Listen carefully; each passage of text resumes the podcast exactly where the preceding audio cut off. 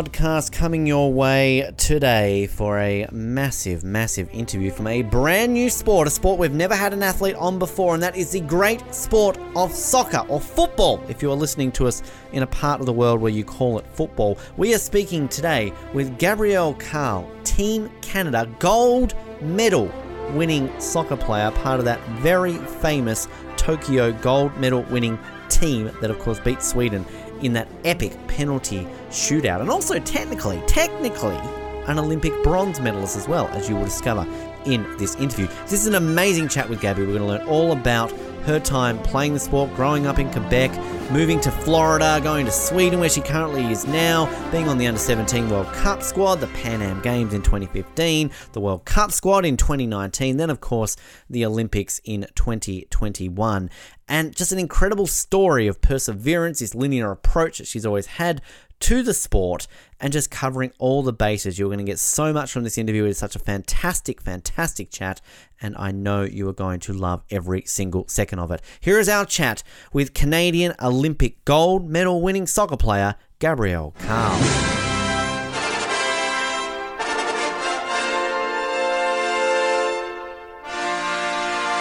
It's always exciting on off the podium when we can tick off a sport that we have never had an athlete on from before. And this is a sport today which I again am surprised that we have not had someone on before. It's soccer or football.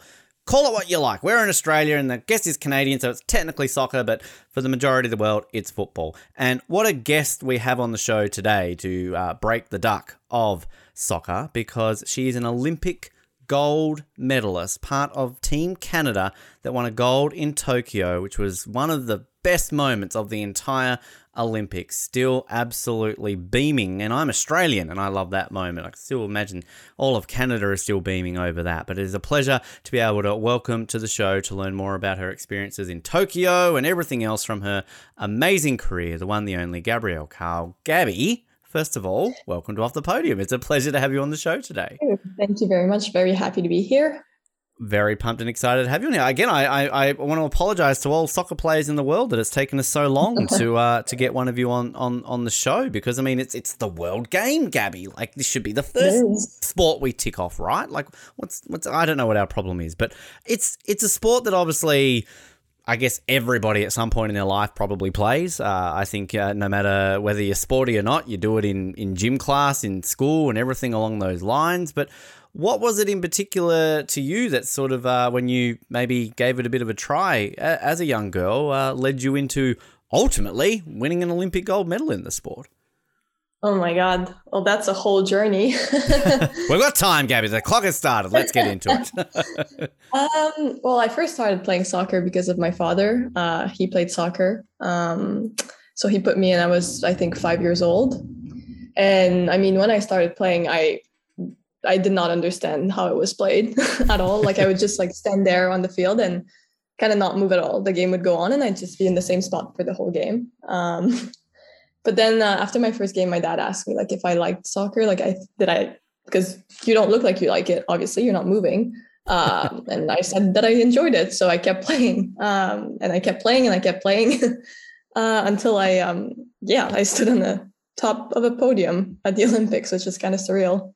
It's crazy to think that just that little moment can go on to uh, all that that journey. Because I'm reading here, I, I, love sort of on one of your bios here about the other sports that you that you played and participated in: uh, figure skating, basketball, karate, swimming. I mean, it seems like you were just obviously uh, you know typical kid, tried your hand at everything. But yeah. were, were, any of these other ones sort of uh, alongside soccer ones that you, you know you pursued a little bit longer, and and maybe we could be talking to you today from a different perspective from an Olympian?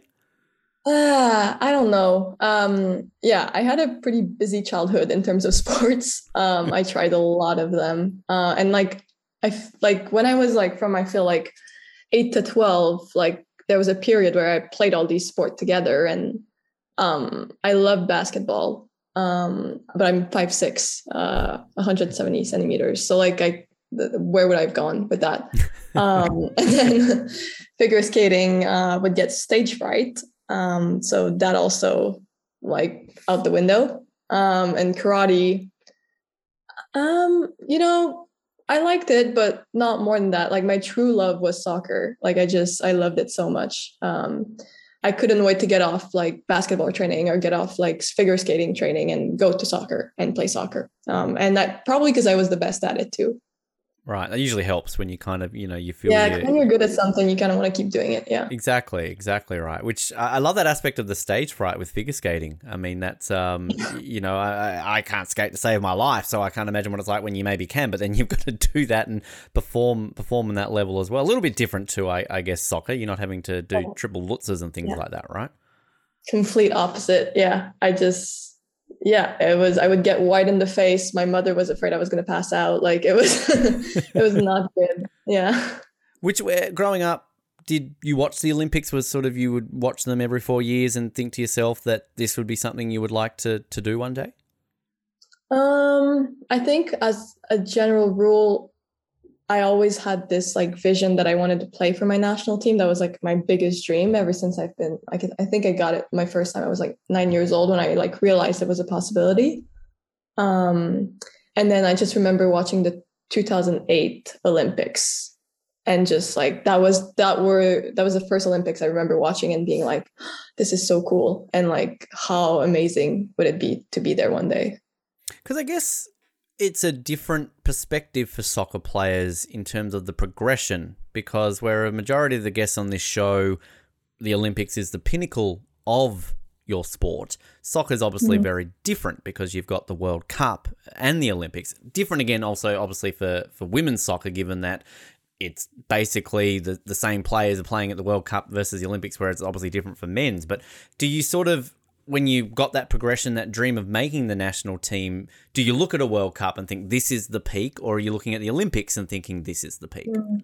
Yeah, I think when I first realized that like women could like play soccer too. I know this sounds stupid, but like for some reason, I when I was younger, I hadn't realized that like like women soccer players could play like professional soccer for their national team. And like in when I was like eight, nine years old, I realized, and it was during a World Cup uh, right. women's World Cup. I was like, oh my god, like there's the like female version, there's the women's version of a World Cup. Like, and so for me, initially the dream was the World Cup, and then afterwards, like in 2008, realizing like, oh wait, there's also Olympics. I think like it was the whole package. The whole thing is just like such a yeah, it was a, a huge dream of mine. And what was the scene like then in Quebec and sort of Canada in general for for you at that age? Because I can imagine probably a little bit different now for young girls given the state of the game and the gold medal and the success that has come. But I mean, obviously going back to that period of time, was it widely popular? Was there lots of pathways for, for girls in particular to get into the sport? Mm, I think uh, I just kind of went, like, I just every year just went through the process and didn't really think. Like, I, like every year something new was like thrown at me, like, oh, like now you're at this level then you can do this. Like you can go to provincial team for example. Oh now like a year later oh now you can make like uh the youth national teams and stuff like that. I never like and to me the path always seemed very linear. Like i feel like there was always only one way to get there. And i was lucky that i followed that exact path. Um like in canada there's like most girls need to go to the like American universities to keep uh, like going and getting better. Uh, so like for me, it was like this, yeah, this pretty straight path. Like if I went like astray from that, I felt like I wouldn't have made it to where I am. Um, and I think nowadays, and even back then, like there's like some people that like went a different route and still made it to the highest level. But I, I like to think that nowadays there's like different like there's more option than just this one path that you need to follow um, yeah. It's you know the one thing you mentioned before when you say you didn't realize that you know there was a, a women's World Cup or women's sort of progression for that. I remember watching the movie Bend It Like Beckham. This is a weird tangent, Gabby, but bear with me. Uh, and I remember in that movie where obviously the dream was to make it big in the sport, and we got to go to America because they've got this this league. And I mean, it, it sounds silly to base it on a fictional story, but I mean, realistically, back then, kind of like there wasn't as much exposure as you have to to women's soccer now. So I guess probably my first exposure to the the level of women's soccer that you have was in that movie, and it did seem mm-hmm. that it was only like the USA really at that point where it was there because they've been pretty proactive, haven't they, with with women's soccer? So it must be pretty convenient that they're kind of just a little bit below you guys. That kind of if you if you want to go and progress this as a career, that you don't have to travel too far from home. No, absolutely, and I think there's also, I mean, the reality is right now as a women soccer player, you don't make nearly as much as a man on professional level. So then you go to United States, you're at university, you're also getting an education and you're playing soccer at the highest level possible at that point. Uh, so like there's like these two factors that you're like, well, like if I retire like at 30, obviously I won't have millions in my pocket. Then I like I have an education I can go straight into and like to go into and get a job and just like make money there. And yeah. I, I love just that system that exists in the US and as you say, like it's great to get a scholarship for sport, but you are getting an education, obviously, along the same way. I mean, we don't really have that in Australia in terms of sports and universities, and not really a big deal like they are in, in that part of the world. Which you talked about that linear approach. So, do you kind of get to a certain age where you realize that, well, this is my path. I need to go to the States, and then I guess what do your parents think of that? They realize that you know you, are maybe not going to be going to university in Canada. You're going to be going a little bit further south. Yeah, well, I think the one thing for my parents that was important is I that I did go to university. that was right. really important. Um, so wherever it was, I think it was okay with them. I think the fact that I left home when I was uh, 13 years old, wow. uh, because yeah, provincial team. So Quebec is um, kind of big, big enough that like the provincial team is in one spot and like you can live somewhere where it's like three hours away. So and if you train every day, uh, every day there, sorry, um, then you have to live in a host family. You have to go to school, to high school, like near the training facilities. So yeah, I was in yeah, I was 13 and I I left for Montreal. Uh, and I would spend my weeks in Montreal and then come back to Quebec, uh, Quebec City uh, during the weekends. Um, so then already that I'd been away from my family on and off for like five years uh, when I decided to go to university. So that wasn't like a big shock to them. Um, and then I decided to go to Florida. So that's always like, a, oh, like it's going to be sunny there. you can come visit me. yeah, from Quebec to Florida is a bit of a change. Uh, weather, oh, yeah. weather in general. But I, the thing I love about a lot of provinces in Canada is the difference that are internally in you know provincially like Quebec City to Montreal is, is a bit of a difference. I've been to Montreal, and to me, as somebody who comes from a country speaks predominantly English, to go to a place where that's obviously not really the main language in there, it's a bit of a culture shock, let alone the other way around Quebec City to Montreal. So I can imagine, is, is that as a 13 year old having to sort of switch to, to that part of, of the province? Uh, you know, like a lot to sort of get used to, I can imagine. Yeah, but again, like I knew that, as I said, like the path in my head was really straight and I knew that that's where it led. Um, and I, I like as a 13 year old, I was very determined to get to where I wanted to get, and I knew that I had to go there. So yes, it was a sacrifice, but it was also like such an opportunity for me. I was really looking forward to it because I was like, this is next step into going to where I want to go. Is there a hotbed for soccer in Canada in terms of you're obviously from Quebec, but like for the most part, uh, are the girls coming from the west coast, from from Alberta, like, or is it kind of spread because it's such a, I guess, a played sport that you kind of pick and choose yeah. from different parts of the country? Yeah, I feel like Ontario, Ontario is really big. Um, I, I couldn't really say why, but a lot of good players come out of Ontario. Um, the fact that the country is so wide, so big makes it hard. I feel like for recruiting and for like really like scouting out talent. I think like we're like we have a system in place now that is better, and so like every province gets a good look. Uh, but like it's always a challenge when your country's so wide to like Mm. Have enough scouts, like have eyes everywhere to find the best players possible. Because I found when I was there, obviously I was in Victoria, so a lot of summer sports are based in, in that part of the country because of, of the weather, and I would have assumed that maybe soccer, summer sport, maybe a little bit out that way. But uh, obviously, again, soccer is such a widely spread sport versus say rugby, which you know maybe not as widely played. So I guess uh, you know you you've got that in, in each of each of the provinces really. hmm Yeah, yeah, yeah, for sure. Um, I think uh, there was a time where like the national team was based out of Vancouver, and nowadays, yes, it still is, but like we have less camps there. We used to have a lot of camps. Like we like go and train together in Vancouver, uh, which really isn't bad. Like love Vancouver. It's so beautiful, the mountains and everything. Uh, but yeah, nowadays it's it's a bit different. It's obviously going back to the point that you moved from Quebec to, to Florida, again, at least on the weather side of things, a, a little bit different. But I mean, how did you find that sort of adjustment? You did okay uh, playing there as well, won a, won a, won a championship with them as well. So, uh, you know, not bad on the success side of things. But uh, how was that experience? Yeah, uh, I loved it. I loved it so much. Um, I think the first day, so I drove down from Quebec to Florida Wow. with my car. Nice uh, drive. my car and my mother. Yeah, I know. 25 hours. Uh, That's not too bad. 25 hour journey with my mom. Uh, we'd like six hours each. We'd alternate driving. Uh, and then I got there. Uh, and then my mom left. She flew out like I think like a day or two later, and I remember sitting in my car just crying.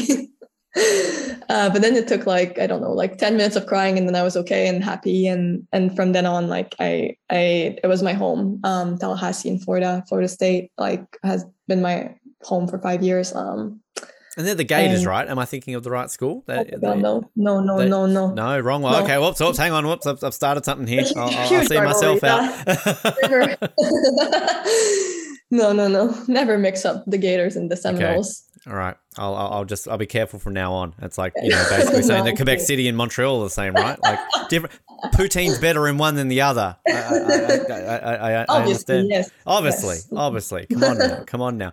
But I mean, is it like culturally as well? Because like again, for say our Australian listeners, we think Canada, America, basically the same. It's like Australia, New Zealand, you know, subtle differences. But I mean, if I'm thinking two different parts of two different countries, Florida and Quebec, I mean, you may as well be in, you know, Australia and, and Burkina Faso. Like, I mean, I can imagine that there's just a, a level there of things that you got to get used to, particularly Tallahassee as well. That's a unique part of Florida.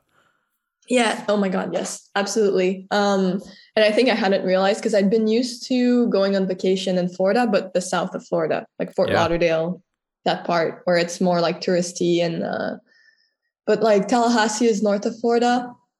And it's uh it's very like it's as southern. Like when you think like southern, like it that is Tallahassee. Um, and so I got there and I was not expecting that at all. Um, I was a bit shocked of first um but then like you get used to it and it's kind of i mean southern hospitality is a thing uh people there are so nice and yeah you feel welcome like immediately And the food. Like, can we talk about Southern cooking? Like, how amazing is Southern cooking, right? yeah i mean it's very greasy um so at first i was very against it uh it's salty it's greasy um and i was like oh my god i'm gonna gain like 15 pounds immediately um but then like every once in a while like when you have a good biscuit um oh my god yeah it's it's pretty good Yeah, I, I'm I'm not one for corn, but cornbread. Um, Yeah. Mm-hmm. you know, good sweet tea. Um, yeah, some of the best food I've had is in the south. But again, you're from the province that invented poutine. Like, I mean, how can you not just be putting on weight all the time, Gabby? Like, I mean, God, I've been there enough times to think that I put on like 50 kilos every time I leave Quebec. But I mean, God, like how? It's the best food in the world.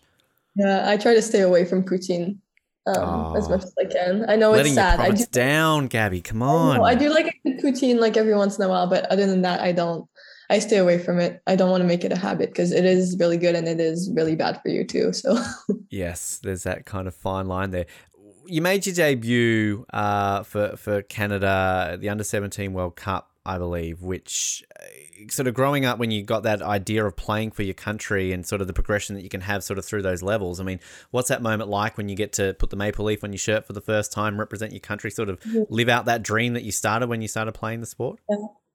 I mean, it's such a proud moment, but it's also a moment where you're like, I need to focus, put my all like all my attention into this because yes, I've reached this level. I'm finally getting to put this jersey on at the senior level, but like now now it really starts, you know. Like now I have to put on this jersey and I have to make Canada proud. I have to perform.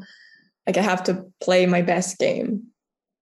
Because it comes from that level of I guess always wanting that next step. Again, that linear approach where it's like I've made the under 17 team. What's next? The under 19 team, the under 20. Like You kind of keep going through and ticking off the boxes, right? Which I guess comes down to what performance, putting in your all. I mean, do you ever set yourself with that linear approach of, okay, I, I want to make the 2016 Olympics. I, I, I want to make the 20, you know, 15 World Cup. Like, had you sort of set yourself little goals and progression points on that linear approach? Yeah. Yeah. I think like everything I can make, I want to make. So in 2015, when I made my debut, I was in that that pool of players that could make the 2016 Olympics. So it's like I won't limit myself, even though like it's a, a big like it's a big thing, like it's huge and it can be like a huge amount of pressure to put your, on yourself to be like in 10 months I'm going to be at the Olympics, but you like you, you can't let yourself down. Like you have to be like I want to make that team because if not you'll never make it. Like you have to like yeah, be focused on that goal. Um so that's how I approach like every yeah every World Cup, every Olympics. In terms of positions, uh, sort of what's what's your preference, uh, and you know, do you, mm-hmm. have you changed sort of much over your your career in terms of you know, did you start as a defender now an offender, or kind of vice versa? Yeah, I think that's like been the story of my career is how much I've changed position, uh, how much I did not expect to change position, and like how much I keep changing position. Um, yeah, I started out, and when I first put on that jersey, I was a, a white forward, um, and then a year later, I dropped to attacking mid. And then I got to college and I dropped to outside back. wow. Uh, because it was I wasn't supposed to be outside back at all. Um, it's just that our uh, my outside back, my left back, uh, she tore her ACL a week before the beginning of season, and for some reason I was the replacement for that position. I never played there. Uh, and then I was told it was only going to be temporary. And I mean, it's been five years now, and I still play this position. Done the in it then. there now, yeah, I know it's kind of crazy. And uh, yeah, and recently I also play center back sometimes. So yeah, I mean, I do I have a preference? Um, I like playing. I think so. wherever they put you, basically, wherever, yeah. wherever it goes out there. Have you ever played goalie before? Have you ever needed to, uh, you know, put on the one, gloves? That's the one thing I have not touched yet, and that's the yeah. one thing I hope I will never have to play on the professional level. you never say never. Who knows? Uh, they they might you know get shorts. Who who knows that? Well, one experience I'd like to learn a little bit about um, Pan Am's in 2015. Um, mm-hmm playing at home, obviously, uh, not too far from from where you grew up in terms of you know closer than Florida, I guess. But uh, I mean, what sort of home soil playing for Canada, a multi-sport uh, event as well, getting a bit of a taste that. What was sort of the Pan Am experience like? Yeah, that was my first like really like like taste of what the senior national team is like. It was our under 23 team, but like the national team head coach, the senior head coach was with us there and there was a bunch of like the younger girls that are on the senior team were with us too. So it really felt like I was on like the real national team. And it was it was one of my best experiences, honestly, because it's like it was like my first time experiencing something as huge as this. And I mean, during the tournament, I did well. Um, and it got me to actually going to the national team like three months after that, like making it to the senior national team. Uh, and I just, yeah, it was it was a really really special experience. And my first time playing in front of so many people i think there was like 10,000 people at every one of our games. Um, and they were all like cheering for us. Um, so it was just so. it was yeah i mean it was in toronto. Yeah they were all yeah they were all wearing red and white. And it was oh my god it was it was great. Yeah i have like only good memories from that. Obviously, a big year 2015 for, for women's soccer in Canada with the World Cup that year as well. So, uh, I mean, it just must have been a, a great time to be involved in the sport because I know right now at the time of recording this we're what about a year or so away from the World Cup being in Australia and just the hype that's being around that in this country. So, I mean, what was that sort of period like playing the sport, playing for your country, uh, you know, uh, Canadian soccer, women's soccer in 2015? Yeah, I think like you felt seen, you know, because like media was talking about it um and like there was yeah publicity and stuff and advertisement and so like it felt like all of a sudden like the women's team had always been well 20, 2012 and 2012 sorry in london like that's when they won the bronze medal. That's why like they Yeah. really got seen by like the whole of canada. But then in 2015 the world cup is there so it's like you're getting talked about again and the hype is around. And so it was yeah it was really special. You scored your first goal. I, I saw the footage actually before this interview in, in a World Cup qualifier uh, against Guatemala, ten nothing, I believe. Just a lazy win there for Canada. Pretty, pretty, uh, you know, poor effort. You should have gotten some more goals. Let's be honest. But uh, what, what's what's that like to, to score a goal for your country as well? I mean, that must be a pretty special Yeah. feeling. Nice goal too, by the way. Oh, thank you. I felt like it was really scruffy. It was just kind of like a toe in. Um, I kind of wish my first goal would have been like more spectacular, but like the feeling Right was, place, right time, Gabby. That's what I always I say. Right? yeah, you've I got to be there, there, for it. and- You know. Yeah. You listen to your coach. Uh, yeah, I it was a great feeling. And it was yeah, like just like joy, you know? Like like oh my god, like this really happened. Um I was yeah, remember being really happy. Is there much that goes into thinking about a celebration? I mean, I, I guess the more goals you're scoring, you probably think about a little bit more. But uh, I don't know. Like, it's always fun to see a good soccer celebration. Do you ever put a bit of think, thought, process it into it? Um, I can't say that I have. Well, right nowadays, I'm not the person in charge of scoring goals most of the time. So whenever it happens, it's just like I think like I still have this reaction of pure surprise, like like two arms in the air, like oh my god, I just scored. uh, but back when I was uh, a goal scorer, uh, I think I I don't know. I like as a like 17 year old on the national team, I didn't want to be like, oh, like I'm gonna have this whole celebration when I score. Like I didn't want to seem too cocky, you know.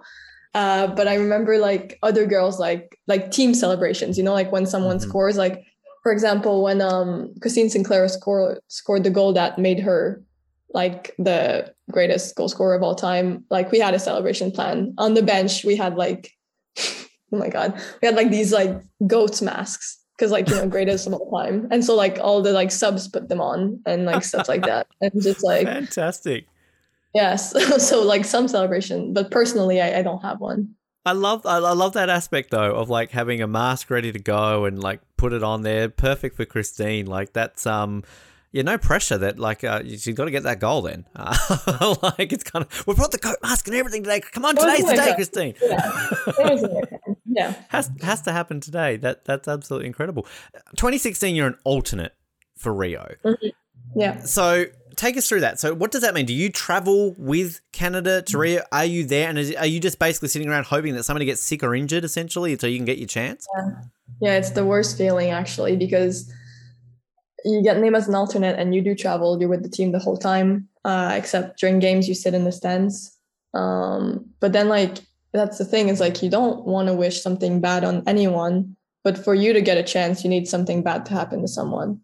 Um, and that's kind of like it's a really awful feeling to have, um, actually, and especially like I was 17, so it's like it's just like it's a bit young to be like feeling that way. Um and like how do you deal with that? Because like yeah it was uh but it was still like my like i was in the village like actually seeing the village the athletes being around like such greatness is like yeah you can't you can't really put words to it and like like the feeling is just like this kind of surreal uh so it was like all in all a great experience and we got bronze and at first i didn't think i was going to get a medal because i didn't think alternates got medal and then two days later the whole team was there and like presented the alternates with their medals Oh, so you got a Um, medal. You, you got yeah, one as yeah, well. yeah, yeah. Oh, yeah, it fantastic. was a, yeah, it was a super special moment, and like I think at that point, like we like all really felt appreciated, um, and yeah, it was it was cool. So I do have uh, yeah, 2016 bronze medal. Let me let me redo our introduction here. We have on the show today an Olympic gold and bronze medalist. Uh, you know, which I mean, like uh, you know, you want to play. That's what you do. But I'm just saying this right now, Gabby. You get a nice two week holiday to Brazil. You get to sit in the crowd and cheer on your teammates and fellow countrywomen out there, and then you get a nice piece of jewelry at the end of it. So if you Oh, don't, trust me, by any means, it wasn't bad. Yes, Exactly. Not bad. All considered, you do. Yep, you're. Yeah, it is. It was nice. Which I got to ask. Okay, like I'm not taking away from your your hard-earned bronze medal there, but why don't the coaches get a medal? Like like if you're getting one as an alternate, why don't the coaches get one? Yeah, I don't know. It's uh like in college, you know, like when you win a national championship, the whole staff gets uh, a ring. Like uh, Yeah. you get rings in America. That's big, you know. Like every big sport gets rings. They're huge. Uh, but like the whole coaching staff, even like the strength trainer, like the physios, like they get their rings. Um, and then at the Olympics, yeah, it's only players. That's They do play a big part. Yeah, they do I, mean, I, see Bev having something around. She's got to have something around her neck. She deserves it. Come on. Like some. I, I feel like some form of something should be given. Yeah. I, yeah. I won't pronounce myself on that. I'm not sure. There, I there, I will say, there, you know, I, I don't know if you're aware of this, but there are some pretty decent replicas out there. I may have a bag filled of Olympic gold medals from my esteemed career of buying them off, uh, you know, Wish and all that sort of stuff. But if you ever want to, you know, surprise your coaches and your coaching staff with medals at a presentation, they're, they're not that, you know, and they look pretty good. They look pretty close to the real thing. Interesting. How heavy are they? Quite heavy. Very. Uh, I mean, I, I've never held a real one, so um, I, I don't know how they compare. But uh, I mean, having held the fake ones, they're, they're, they're, they're actually very like you think to yourself, a fake one off the internet, they're going to look crap. Like I've got a a World Cup behind me there, a men's World Cup, which you know it's pretty light and pretty cheap looking, but the Olympic medals are actually pretty solid for what they are. Interesting. Yeah. Just an mm-hmm. idea for you. Just you know, if you want to Oh, surprise surprise them going on with that. I can imagine though that getting that close, sitting in the crowd, seeing another bronze medal, it only spurs you on though. The disappointment of not making the team. So does that then mm-hmm. you hit the gym more, you, you train a little bit harder, you, you know, you push yourself a little bit more for that goal of going towards Tokyo at that point. Yeah, for sure. And I think like first and foremost, I was thinking of the World Cup in 2019. That was like my first, okay, like now that's what's next. Uh, but the reality was I got like I went from being a winger and all of a sudden I was in the midfield. Uh, my position changed. So I was also dealing with like, oh, like I need to learn this whole position. Well, not learn. I had already played midfield, but like now I had to play at this really high level uh so like yes i was like in the back of my mind fueled by like i really want to make this but i also i was thinking like oh like i really have to learn this like so i wasn't i was mostly focused on like yeah like learning it was a learning process And in terms of the the progression sort of through college, I mean, I know at the moment when we're recording this, you're you're in Sweden and that's where you're playing. But sort of once college ends, outside of the national team, sort of had you worked out where you were going? Was it a case of trying to play in America, trying to play in Europe, or was it just where the offers sort of would come from at that point? yeah i think i i just wanted to see my what opportunities would come for me and then make a decision from there. Um so but then sweden was the best option for me. Um and so i flew to sweden. Uh, yeah. Uh, but even further from my parents um and uh, And But even no more different to Florida, uh, you know. yeah just- i'm like there is no promises here yeah it's Yeah. it actually gets dark most of the day in the winter so have fun with that and you couldn't Um, drive. You, you, your mom couldn't drive with you that time, right? not, not drive over the water yeah it's just yeah it was a plane and yeah but um yeah i don't know i also like it in sweden i i really like it and i think it was uh, the right choice for me Which, how do they? I'm sort of jumping ahead here, but how do they Mhm. treat Canadian soccer players after Tokyo? Are they a bit Uh, bitter? Are they just like, no, we don't want you here? I was really scared. Honestly, I was like, because I, I didn't know Swedish people that well. I don't know exactly what they're like. So I was like, are they, you know, like the kind of people that hold grudges over things like that? Um, and they don't. They're really nice people. They're Good. so very, very nice, super generous um, people. Um, and uh, no, they've never been uh, mean or, um, yeah, they've, there's never been any of that. All right, well, I'm just telling you now, uh, Gabby, if you ever beat the Matildas in a gold medal match, we hold grudges in Australia. Uh, on on the men's side of things, every Australian soccer fan hates Italy after the 2006 Men's World Cup. Oh, yeah. We haven't forgiven them. So just saying, warning you. I know you just beat the Matildas, but they were friendly. So World Cup next year, if you make the final and you beat the Matildas at home, never step foot in Australia ever again. Okay, okay, I'll keep that in mind. That is a Yep. bit scary. I will Yep. hold you to that. Salty yeah, yeah. people australians we just we just mm-hmm. we hold grudges what, what can i say it's a it's a proud australian tradition here in australia uh, you mentioned the world cup 2019 you make the world cup Yeah. squad what's that experience like i mean obviously you've done a pan am games you've, you've been on the bench in olympics but again a world cup in, in soccer is is basically on par if not bigger than an olympics so i mean i can imagine that in france as well like i mean a great place to go to a world cup Yeah. And I mean, so the Olympics, it's all sports. So like Canadians are tuning into all their athletes. And then you get to a World Cup and it all of a sudden it's all about the soccer team. yeah You know? Like it's all the about you Yeah, it's like all of a sudden you're the most important person in the room, and it's just like it feels great. No, but um, it just it also like adds a certain amount of pressure uh to perform and to do well uh as a team uh because yeah that event is about you um and it's but it's also like it's it's another kind of huge too like it just you feel it like it, it's it's there's money in there you know? Like it's well prepared and the stadiums are ginormous. Uh it's just yeah it's it's big. Which it's also too because what do we recently have the um was it like ninety odd thousand people we had at the uh the the Real Madrid and, and Barcelona women's match? And obviously Yes. you know it's it's growing and growing. And I mean looking here in the round of sixteen the Sweden game thirty eight thousand people uh you know which again I, I can imagine it's not something you're overly used to playing in front of crowds that way, uh, you know, at certain points. So uh, that must, you know, put the chills on the neck. People are there to see you, as you say, and, and the people getting behind it because it's obviously soccer's a sport where you want to play in front of a crowd. You want the chanting, you want the atmosphere. So that kind of obviously just adds to everything you're talking about there. Absolutely. Yeah. Um, yeah. And it is really special to play with that chanting, with that crowd. It, it, I mean, obviously, when you're playing, it kind of becomes back noise and you don't focus about it. But like, just like when you enter your like the stadium and that's what you hear, and it's yeah, it is like you do get chills. Like it is really, really special. Do you get chants that you just love? Like, uh, I don't, I don't know, sort of like there in Sweden, maybe certain teams have certain chants, uh, you know, how it generally works. But it's what I love about going to soccer games. It's just the chanting, the fans, kind of that atmosphere. Like, are you out there Yeah. playing and you're kind of chanting along and that's helping you? Or are there some where you're just like, oh, shut the fuck Mm-hmm. up, let me play? Come on.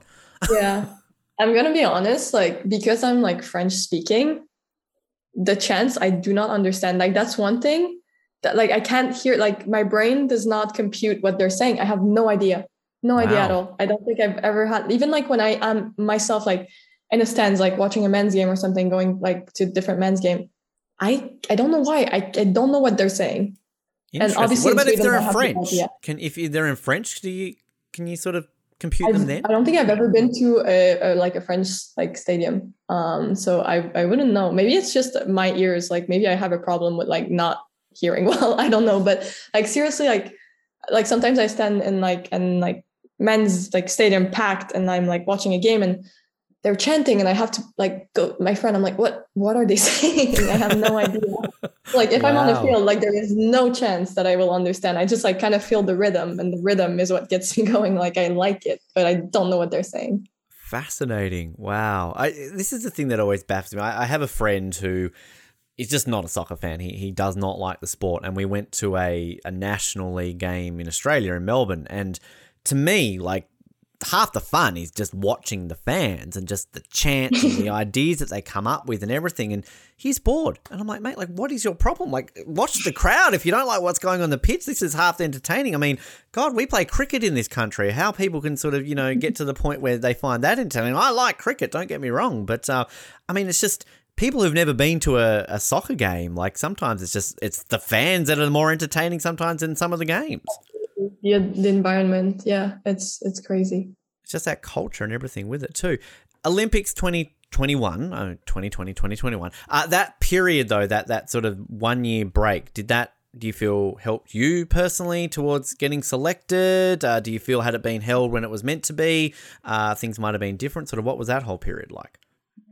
Yeah. Um, I think going like before COVID and everything, I like I was like obviously like in the running to make that 18 squad, but it would have been a battle again. Uh, I'm pretty sure like I would have had to fight for that spot, have like some good performances in April and in June uh, to be selected. So I can't say hundred percent like oh like I would have been selected if the it would there was would have been no COVID and the Olympics would have been held in 2020. Um, but then like when COVID hit, it was actually really hard for me because well it was hard for everyone obviously um, but in terms of like sports for me uh, i was stuck in america but i was alone. Uh, i was living at my boyfriend's uh, parents house. So for five months i was training on my own. It was mostly conditioning and like weightlifting. So when i like finally got back on the fields in late july i was like oh my god like all my habits are gone. Wow. like I like any like sort of like running pattern and like like turning and like just like good body positioning. Eh, I felt so awkward on the field, and I and, like it was really like stressful for me because so like the national team hadn't like started again. It didn't start until February 2021.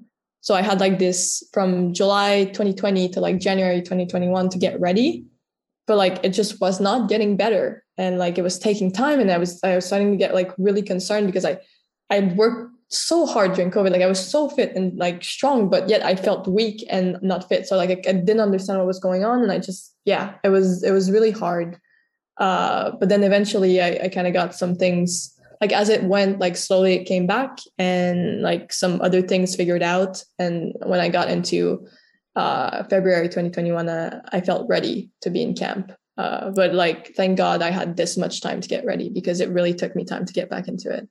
And when you sort of got back into it and everything was sort of back to how it was, when that nod came to you, be it, I don't know how you got a phone call, an email, however it was, when you were told that you were mm. on that squad for, for Tokyo after narrowly missing out on being on the squad squad for, for Rio, what was that feeling like then for getting that official nod for Tokyo? Yeah, uh, it was it was actually really it's it's funny because actually uh, so the squad for Tokyo was 22 players. Uh, but initially it was 18 and four alternates. And I actually got my first call was that you're an alternate player. Uh, and that was that was soul crushing. yeah. Uh, yeah, I felt like because I actually I had worked so hard the 2021 year and I had done like really well and I had been consistent and I was proud of what I'd put out. And then just yeah, uh, getting that that call was a really tough blow. But then a week later, getting that other call that was like, actually now it's 22, so you're part of the squad was just as weird. Uh, I was like in an airport. I had uh, I had to like got stuck in an airport overnight, and I, I hadn't slept. And I got the call in the morning, so I'm just like, I get the call and I'm like, I can't cry in an airport. Like people are gonna wonder what's going on with me. So I'm holding back joy, like tears of joy. I'm like, this is so weird. Like it was just a very weird week for me. Yeah. Wow. So what was it like? Was that a Team Canada decision to increase it to 22? Was that an Olympic decision? You can have extended squads. Like how did that yeah. change? Yeah. So it's a, it was an Olympic decision. Uh, had to do with COVID. And so because like it was uncertain, like COVID was still around, like maybe a player on your squad would get COVID during the Olympics. So then instead of having like just 18 players, you have 22 and you can rotate your 18 uh, throughout the tournament. Wow. Um, so it was like a very, it was like a more free like approach. Um, and then it gave the opportunity to the whole, the, all the 22 players to be like actual players, which was which, really nice. Because I obviously realised for the most part you you were a bench player. You obviously got some game time against the UK, and I'll, I'll talk about that in a second. But does that then because again, you're not sitting in the crowd this time, you're on the bench, which is obviously a little bit closer. Yeah. But how does that change the mindset from you then to, okay, well, I'm maybe not going to be starting every single game here, but again, you've also got to be ready. So you can't just obviously yeah. be complacent at that point. Yeah, absolutely. I think in Rio, uh, every game day, I knew I wasn't going to play. And I, I knew I had to stay mentally prepared in case something were to happen to someone. Like I still had to be tuned in and like mentally like ready to step in at any time. But like in Tokyo, it felt even more real. Like every game day that I was on the bench, it's like you could you could come in. So like you wake up in the morning, you have to be ready. Um, so it was uh, mentally like Tokyo was like a more like okay, I have to stay focused. Like yes, I am enjoying this experience, but like it's also about like this is business and like we have a medal to win. Um, and so you have to stay mentally tuned in. That mindset, I'm glad you brought that up. We have a medal to win because I like that attitude because obviously two bronzes in a row at the Olympics. 2019 World Cup, round of 16, probably not obviously where you'd want to have been, but did you was the team mood obviously a medal, but was it realistically gold? We can we can win this. Yeah, uh, what's actually crazy is that from the moment in 2021 when we first got together um, in February, the message was we're changing the color of the medal. Um, so it wasn't like immediately gold, but I think in all of our minds the objective was gold. Um, and and that that kind of mindset kind of stayed with us all the way through the preparations. Like what we want is gold. Um, we're changing the color of the medal, and throughout the tournament, like same thing. Like I think we were just like really hungry. Like you get bronze, you get bronze again. You're like, like we want to get past that semifinal, and like we want to win that gold medal. Like we were all very motivated towards towards that one goal of like yeah of getting gold. And for yourself, then getting those minutes in that game against Britain, uh, I mean that experience of going back to my initial question about what was that like representing Canada at a young age, but now you're at you're at the peak. You're at the Olympics. You know, you, you had a World Cup now and Olympics. I mean, what's that moment like? Yeah, it's uh, also surreal. Like it's just like you kind of it's not it's not an out of body experience by any means, but it kind of is like like you're playing for something so much bigger than yourself that it's like I don't know, like you kind of put like all your like thoughts and emotions aside and you're just kind of focused on like the moment and like this is it and like i'm part of a whole like moving like entity like like this 11 like we are one type thing i felt like going in like oh like i'm one moving piece of this whole like big thing I'm actually glad. Like, uh, obviously, uh, you know, when I was watching it, I, I'm, I'm rooting for Canada. Would have loved you to have won the group, but I'm actually, as an Australian, glad you didn't because I'm glad that then we had to play Britain, and we knocked them out so that we could go to the semis as well. So thank you for that, uh, first of all, on behalf of, of the Matildas and Australia. But the, the thing that is just so incredible about this journey to gold is the knockout phase. And we were covering this daily, absolutely glued to it every single day. The, the penalty shootout against Brazil.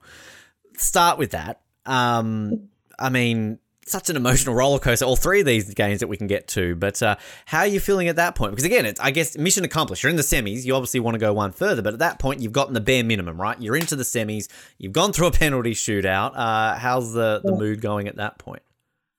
Yeah, like once we get into the semis, you mean, right? Like what's going yeah, on? Yeah, so there? you, you've beaten Brazil, like that. Sort of that moment you're through. You, you yes. you've sort of gotten to where you yes. want, at least minimum where you want to be. Yeah, well, I think you're looking at the next game and you're like, oh, this is a repeat of the 2012 like the 2012 olympics like the united states in the semis.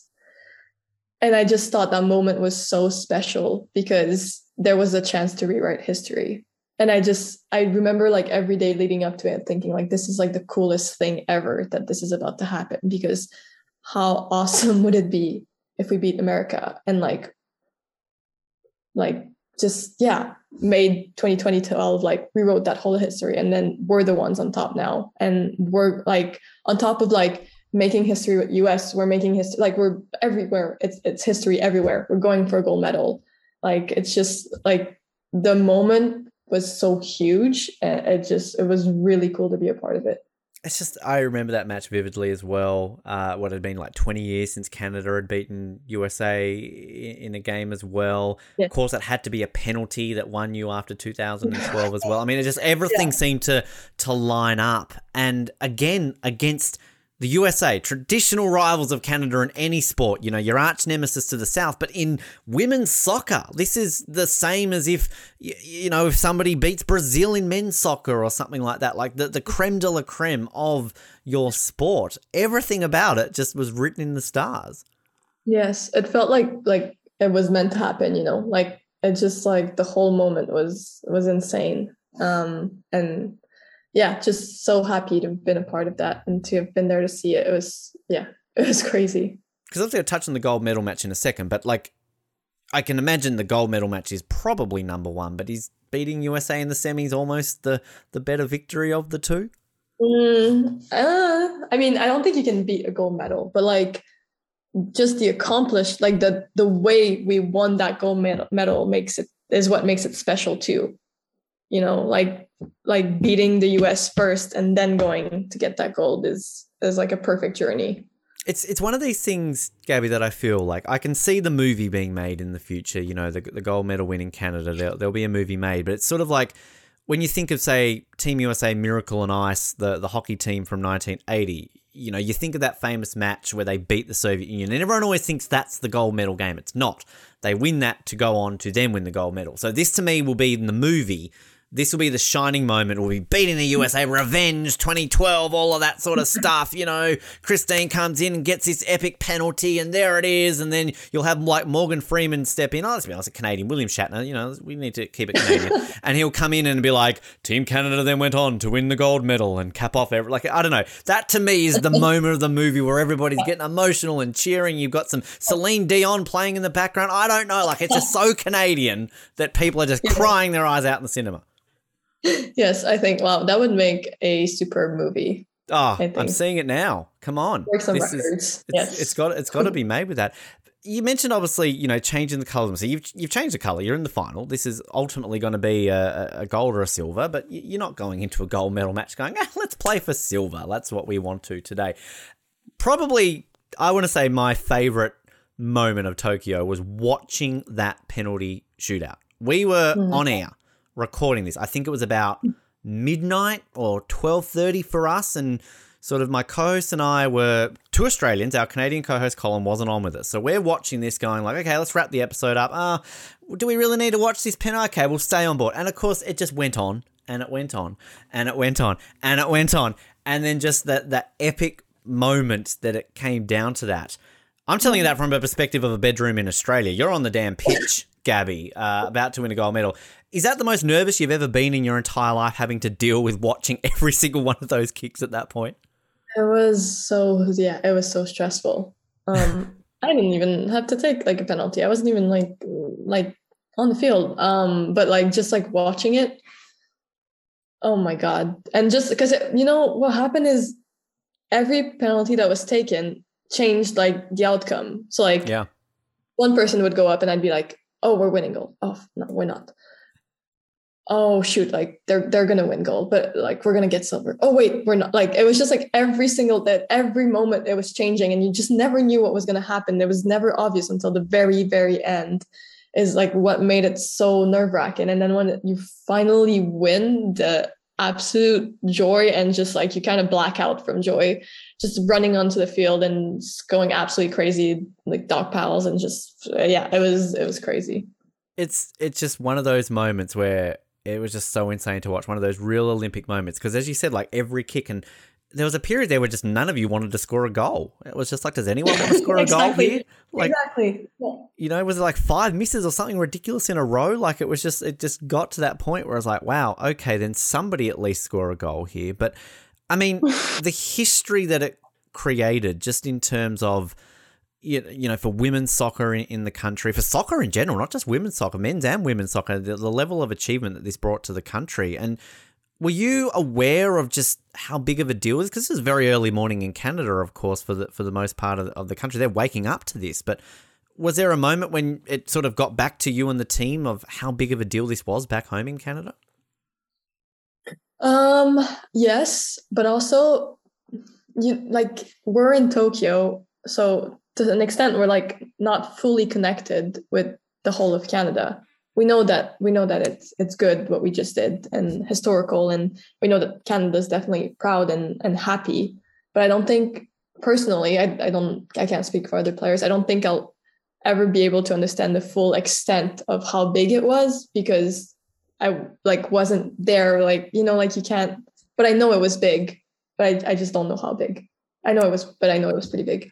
It's to put it into perspective. I know a lot of people compared it to the Vancouver Olympics when Sidney Crosby got the golden goal and, and the men's team mm. won the gold medal, and like a lot of people put it on that pedestal because I think wasn't it like the highest rating event in like a certain amount of years in terms of just Canadians tuning in to, to Yeah. watch this, and and it will go down probably as one of those moments where it's like a where were you when you saw Team Canada win this gold medal? So I mean, it's just that's the level it was sort of being talked about with. Yeah, for sure. And you know, like I remember personally that 2010 Olympics Yeah. when Cindy Cross.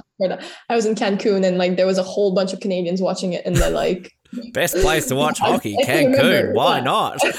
I know. I can remember. So I yeah, I can see like I, I can picture how big it was. And I know how big it was for Canada. It's just it's still kind of crazy that I was a part of that. well, you, instead of getting a medal handed to you like a day later, by the way, Gabby, here's a bronze medal. You're obviously uh, on a podium this time around, uh, singing "Oh Canada." Uh, can you describe that moment at all? Is it something that you can even put into words?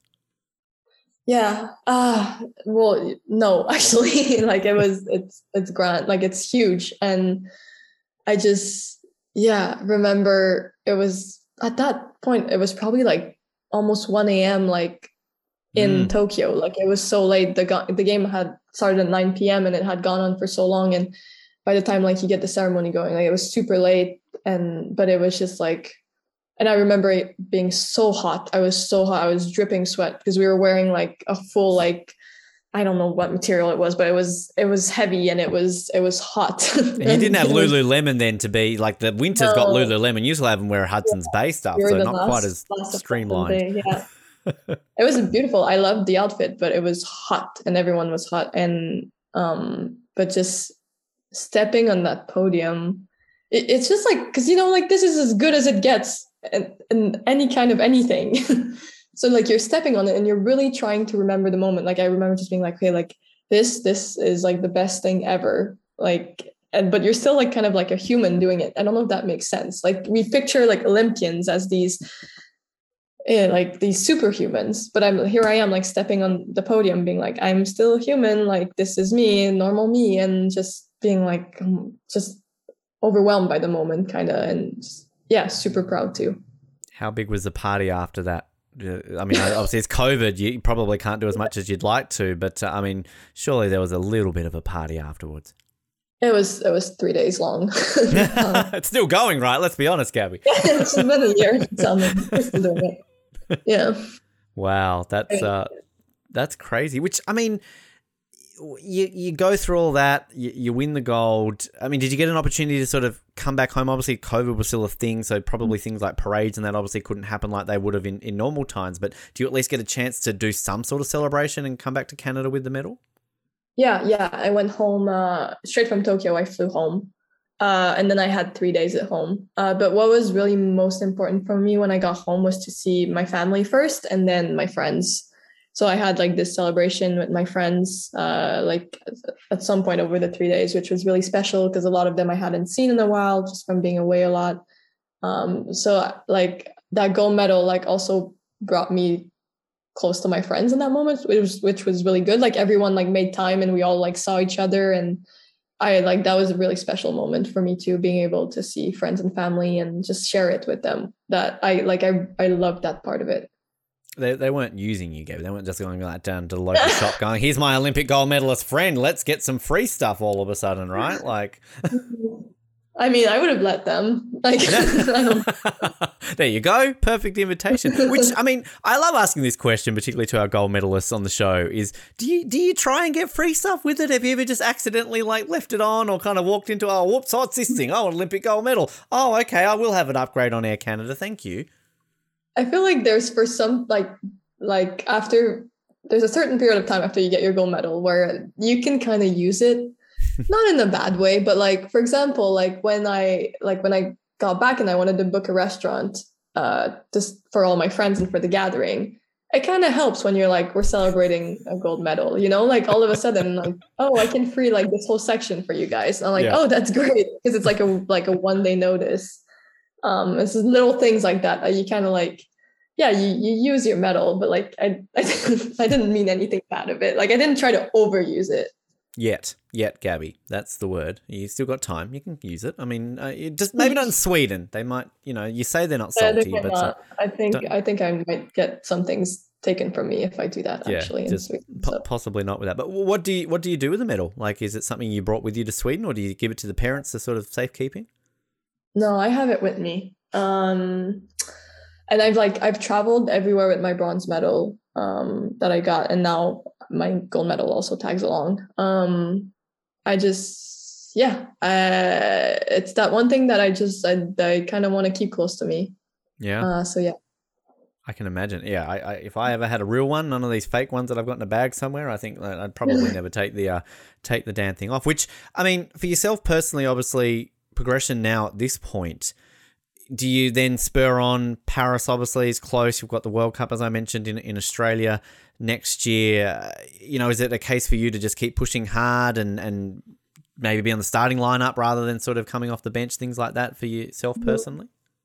yeah. I mean, that's always like the goal, and I think my mentality is always to keep working, um, no matter what. Um, I think what's most important is to keep improving. Uh, and so like the more you keep improving, the better you put your chance to making a squad or like being a part of that starting eleven.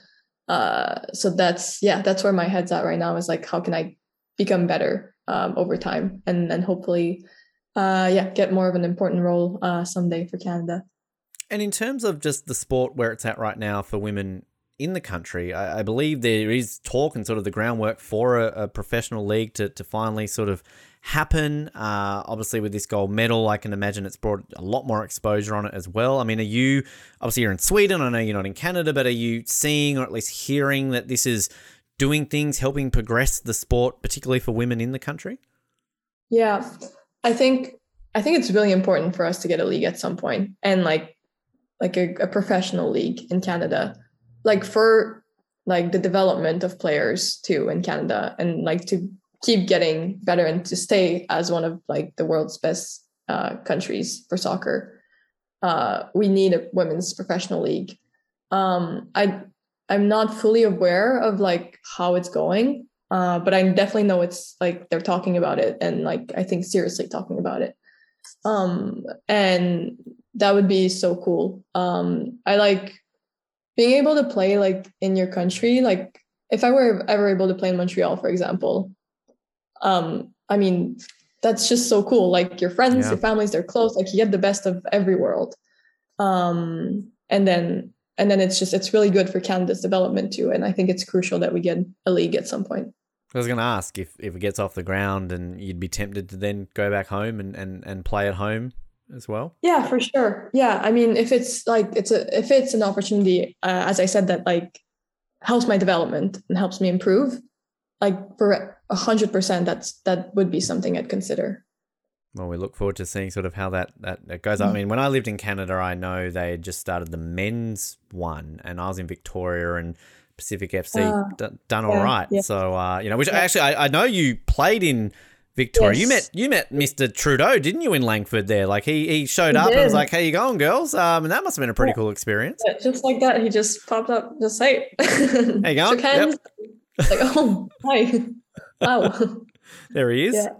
Which uh, it's a nice stadium out at Langford, actually. Not bad for uh, you know what, what they've got going out there. And I mean, Yes. I, I wish I was there at the time because it would have been great to see those games. But time recording this, you've literally just come back from Australia days ago, and congratulations to, to you for, for knocking the Matildas off in a in a couple of games there as well. I'm not told you it's salty. I, I nearly cancelled this interview, Gabby, actually. Uh, but I mean, you said to me off air you've been to Australia a couple of times before, but uh, obviously exciting the prospect of a, a World Cup in Australia. I mean, this is uh, obviously getting a lot of buzz down here at the moment. hmm Yeah. Yeah. I think it's, and I mean, playing in Australia like last week, um, seeing how big it already was was really cool. Uh, like just like the entrance, like out of the tunnel, like uh, the fireworks that were going off, the like uh, the, the fire even there was fire. It was just like popping everywhere. Like you could see, like okay, like the World Cup next year is to be huge, most likely, because they're already putting so much thought and attention um, into it. Um, and yeah, I it, it's to be really cool. It's it is exciting time to to, to be a, a fan of the sport in, in, Australia. I mean, it's obviously at the time recording this, you know, we've obviously got the men's World Cup to come this year, but then the women's World Cup and, and having that in Australia is huge because we've never had a, a tournament like this of, of any caliber in Australia, men's or women's for soccer outside of the Sydney Olympics. So it's it's obviously going to be a, a, a very big deal. And uh, do you sort of get much in terms of cheering on your your fellow countrymen in the men's side of things, obviously their breakthrough for the World Cup this year, uh, qualifying as well.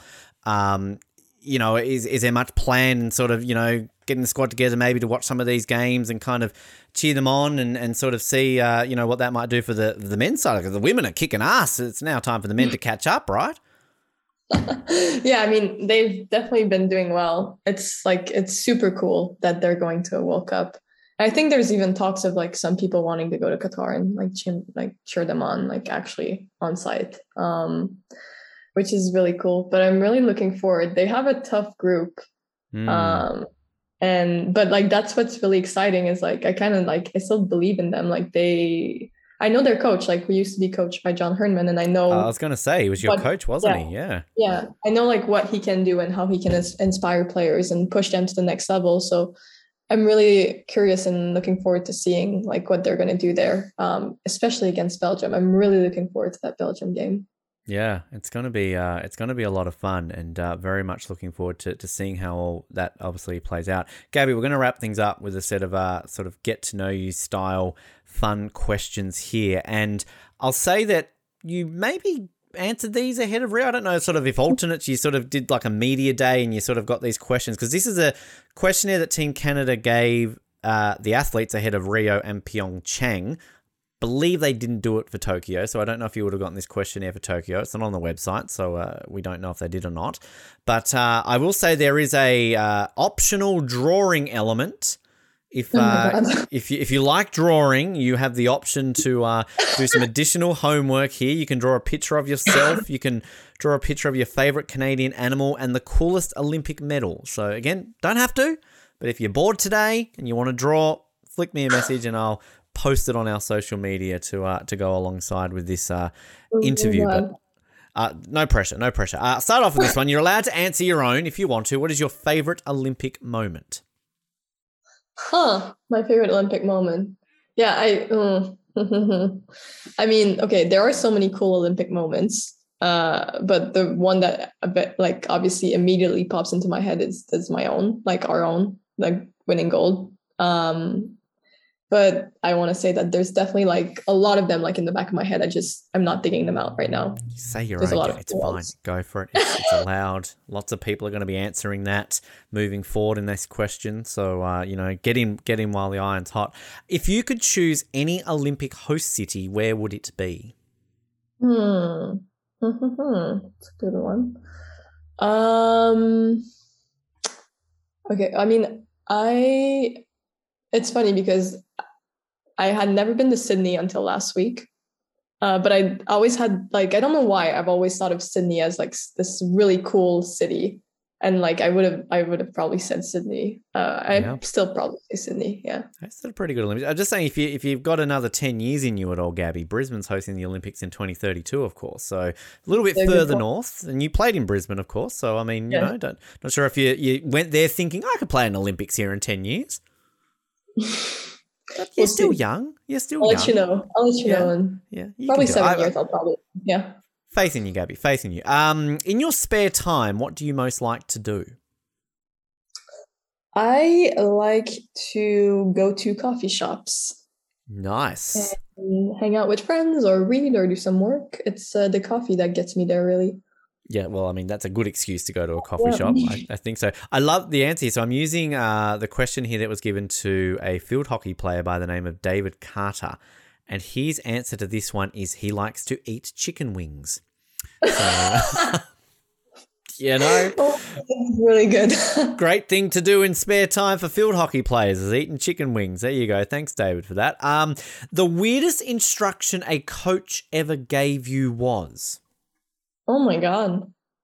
I love this um, question. oh my god. That's Get our tough. best answers for this question.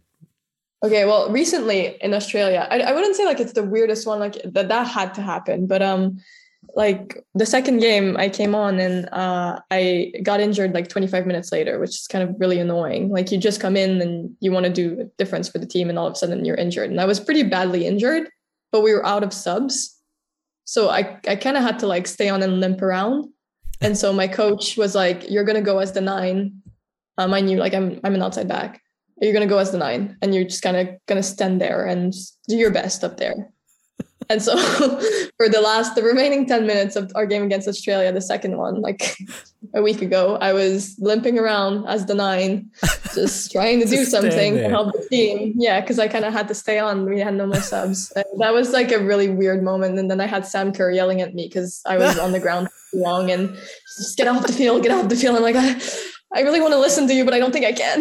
Jesus, of all the people to be yelling at you, Sam Kerr's yelling at you. Shit. Uh, yeah, wow. I was in too much pain to like realize. I was like, I'm so confused right now. But yeah, I played as the nine. I've got to, I've got to ask on that. When uh, when you are injured, like legitimately injured, is it hard that people believe you? Seems as soccer players seem to cry wolf a little bit with those injuries.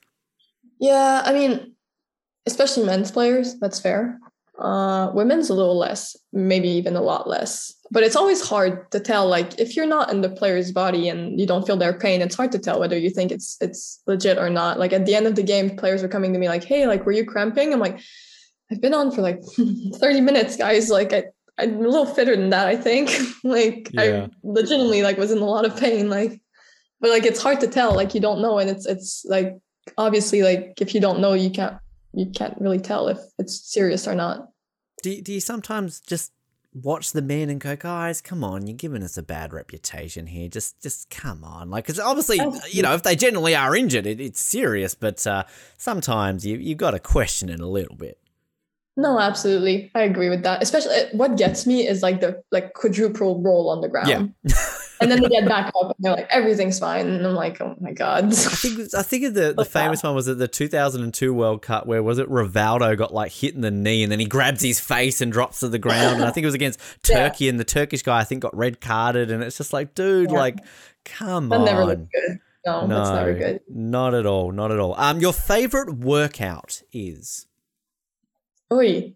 Uh, my favorite workout is um, okay. Uh, on this, like when I do it, it's not my favorite because it's it's hard. But I do like uh, like um, metcons, so it's right. kind of like uh, you're kind of doing like um, yeah, you know, uh, exercises, weight exercises, but like you're doing like high intensity one after the other, and it's a circuit. So it like it, it gets really hard, but like once you're done, you feel like you feel like you got like your cardio in and you're like your um, weights in, so it, it, feels really good. You feel like you've done something. You've actually yeah. You feel, you feel very accomplished. Yeah. Yeah, that's the word, accomplished. I like that. Uh, if you could have lunch with any one person, who would it be? Oh my god, that's a good question. They're all so hard yet, like such easy question yet so so hard to find out. Um, I I would like to have lunch with um I I can't I don't know. I don't I, I feel like there is no good I like I have like Justin Trudeau, Ronaldo, Messi in my head right now, like and like Marta. It's just like they're all popping up in my head, and it's but maybe like we have like a brunch together, all of us. Um, well, I was gonna say know. you could you could have like all invite all three of them, and then you and Justin could just be like, who's better between the two of you? And you know, I say Justin just because we spoke about Justin oh, earlier. You're friends so now. oh, it's right there. Justin's right there, so might as well have lunch with him. And um, really first name basis because you shook the guy's hand. Um, so you know, you you besties yeah, with Justin. we're really we're quite good friends, actually. Yeah.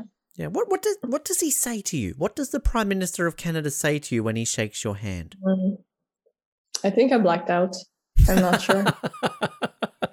I was really I, I focused on getting I was like focused on getting the handshake right. so I, don't fuck this up. Don't fuck this up. yeah, exactly. Like you don't want something embarrassing like that to happen to you. Which, which, so. It's, it's so the the funny thing I found when I lived in Canada, I guess at least in my circle, and I'm not here to talk about politics, but like at least in the circles I hung out with, he maybe wasn't the most popular guy. But coming from Australia, where literally everybody loves him, and our headlines in Australia generally come from the Canadian Prime Minister with a nice ass. So um, that's um, generally the perception that Australians have of your prime minister is he's got oh a very nice rear end. So I think it's not. I don't think like I think there's other countries that think that way too. I don't think it's only Australia. I'm actually sad. I actually have a pair of Justin Trudeau socks. Not wearing them right now though. So uh, oh I'm! I'm sad that I'm not. I should have forethought this that we're going to talk about Justin Trudeau. I should have been wearing my Justin Trudeau socks, but uh, I'm not. I'm not doing that right now. I, I want to mention David's answer here. He's on the ball again with this for who he could have lunch with. He says the guy I once saw at the airport in Denver, Colorado, in 1997, who looked exactly like me. Um, like, how do you get a better answer than that? That's I know. good, specific too. It's not just like, oh, that guy I saw in an airport once. It's Denver, Colorado in 1997. He knows the specifics. That's um David Carter. You're you're doing well with these. Uh, your favorite sandwich is um, okay, well, I've been a, a pescatarian for uh, two and a half years, almost three years now. Uh, so I really don't eat sandwiches that much anymore because the good sandwiches, you know, they have they have meat Yeah. in them. Yeah. Um, So I'm gonna go with a, a sandwich that I used to love um, from uh, actually from Subway, which is yeah. Um, I would get like grilled chicken with barbecue sauce. Ooh, And, like. Yeah, on like a six grain bread. Yeah, it was Uh, that was my favorite sandwich. I'm not wanting to, to tempt you here, Gabby, to lose your diet. Uh, so sorry if I'm bringing up these foods from the past where it's Yeah, like, no, oh, it's gonna be you know, tough. Yeah, temp- No, temptation. Uh, if you could have any superpower, what would it be? Mm. I would. Oh my god, I would like all the superpowers. Uh, but um, Have them all. yeah, I'd like. Oh my god, like unlimited knowledge. Like Ooh. you know everything. That's a good one. Like just and like every fact you want to know, you know it. Every like you know the answer to everything. Yeah. Okay. I like. I don't think we've had that one answered before. Good answer. That's a, that's a very good one. Uh, the best candy in the world is. Mm. Uh, Swedish candy. It's really good. Any kind of it. I've like really gotten to like them. Um, probably like the there's this I don't know what it's called, but it's like this uh, red on the outside, white on the inside. It's kind of like cream, but not cream feeling, kind of Okay. like filling. And then it's uh, so it's sour on the outside and like sugary on the inside. It's really good. And I think they have that in everywhere in the world. And I just don't remember the name and don't know how to explain it well. But That's all right. You explained it enough. I can. I can picture it. That that that sounds uh sounds nice. As a kid, your favorite sports team was Barcelona.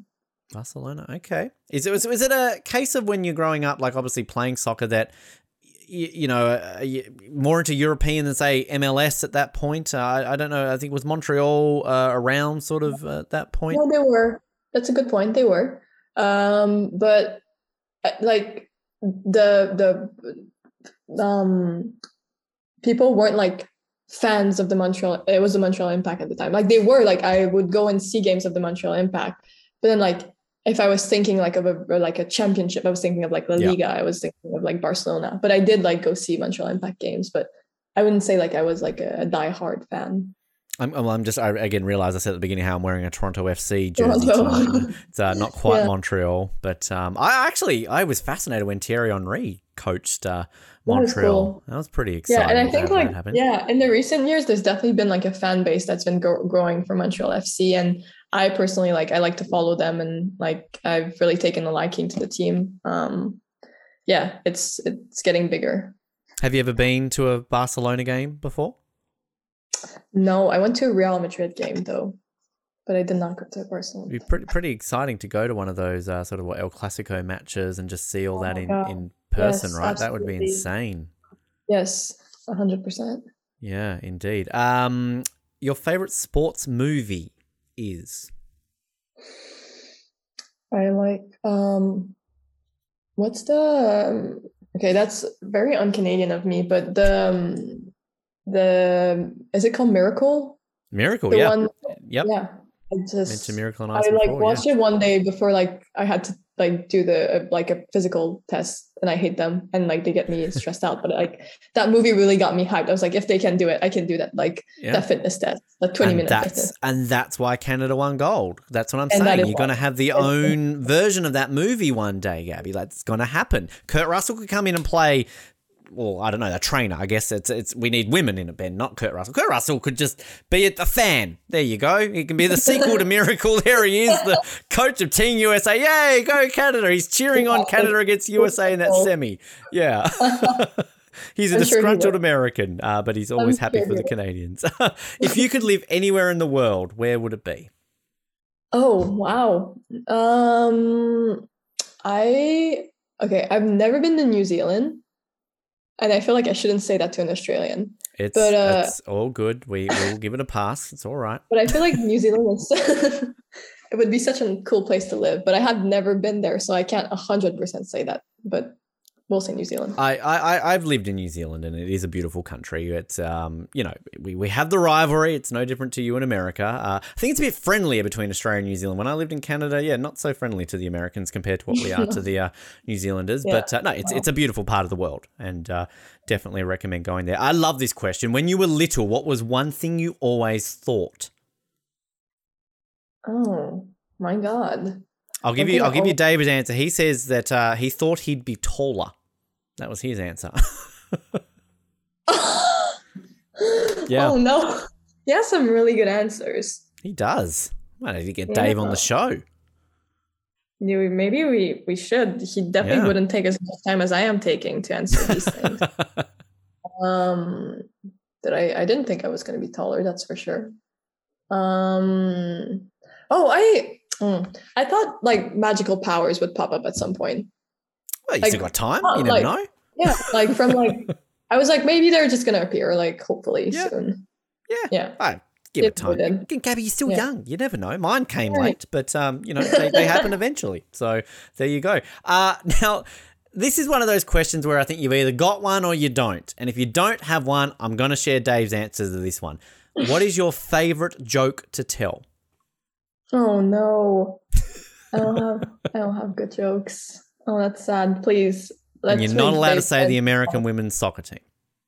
You can show, you can throw shade. It's fine. You beat them in the Olympics. It's- You're allowed. Uh, That's Told you we're salty. They beat us for bronze. I told you, Australia's salty. I'm, I'm really curious. I want to know what what he said. All Please right, let's us. let's let's close this out with Dave Carter's joke of the thing. I have, I haven't even read this yet, so I'm going to read this and uh, hopefully it'll be funny. There are two muffins in an oven.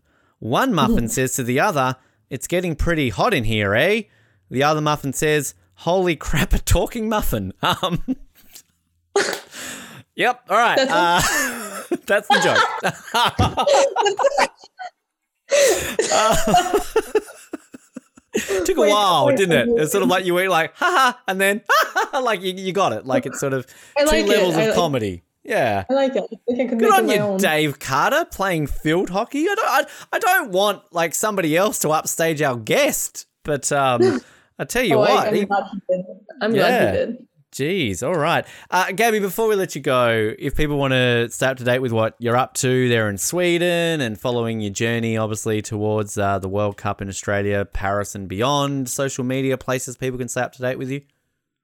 Yeah, uh, my Instagram page, which is just my full name, Gabrielle Carle, and then uh, my Twitter page, which uh, is my abbreviated name, Gabby Carle.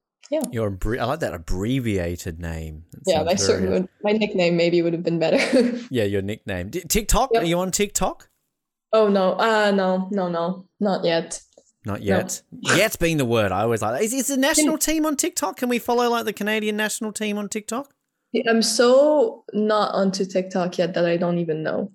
Well, we'll find That's out. how bad it is. Yeah. Yeah, I, we recently had a 62 year old equestrian rider on this show, Gabby, who has TikTok. So, um, yeah, Oh, need to catch up. I feel Oh. right. Uh, yeah, we'll get there eventually. Gabby, this has been so much fun learning about your career and, and just everything that you've achieved. We we seriously appreciate your time here on Off the Podium. And I'll say, I wish you luck for Paris. I, I wish you luck for the World Cup. I guess you can do all right there. But just, um, you know, again, just think about it. If you make the final or any match against Australia where it's a knockout game, just remember that Australian podcast you did and think about that guy sitting on his microphone. If you got an opportunity to score like a winner or a penalty, just maybe think, "Ah, no, those Australians, they're they've got spiders. They, they're evil. They could probably hurt us. So, you know, just think about that, okay? Uh-huh, I see, I see. I, I think I will ignore everything you've just said.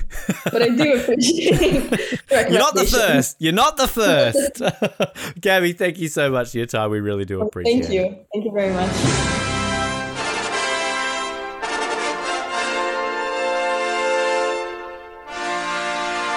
And a massive, massive thanks there to Gabby for her time. Such an absolutely incredible chat there. Obviously, the time of recording that was only a mere days after Team Canada knocked off the Matildas in a couple of friendlies in late 2022 and before the Men's World Cup as well. So, just in case you were listening to that thinking, like, why are you talking about like the World Cup is yet to play for the men? Well, this was recorded before that.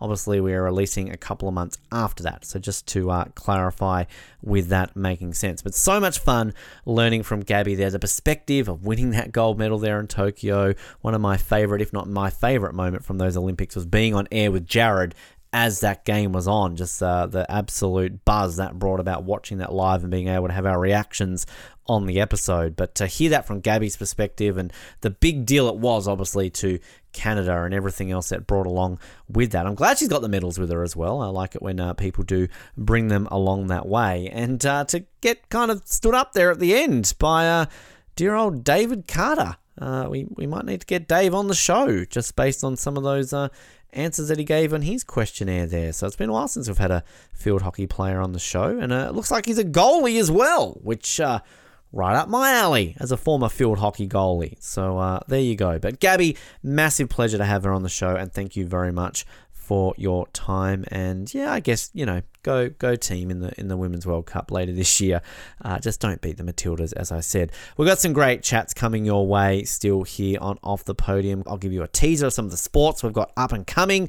We're returning to basketball. We are returning to breakdancing. A great chat that we had recently with Gerard. Well, we've got another breakdancer for you as well to really get you pumped up for Paris next year. Also, returning to the sport of skeleton with an Olympic medalist in the sport of skeleton, a record breaker in the sport of skeleton. Put two and two together there. I'm sure you'll work that out. Also, got some Olympic gold medalists in the sport of canoeing, if you don't mind. More swimming gold medals to come for your way as well, and plenty of other sports to get you pumped and excited for here on Off the Podium. We are a very exciting show, and we know that you are very excited to hear those episodes. Of course, you can not miss those episodes if you subscribe to the show where good podcasts are found. Search Off the Podium, hit the subscribe button. That easy. While you're there, leave us some feedback, rate the show. We'd love to hear what you think of the show. If you like looking at us when we interview people, me in particular, and our guests, then YouTube is a place for you. Search Off the Podium, hit subscribe. You can see our chat here with Gabby in video form on that channel. And miss, uh, don't miss all our other interviews that we've had, of course, in the past, and ones we've got coming up as well. And social media Facebook, Twitter, Instagram, that's where you find us. All the fun parts there that you will never miss any content coming forward. Big thanks again to Gabby for her time. Thanks to everybody for tuning in. Shout out to the Birmingham Bull. My name is Ben. This has been Off the Podium. Remember to go left and fizzle dizzle.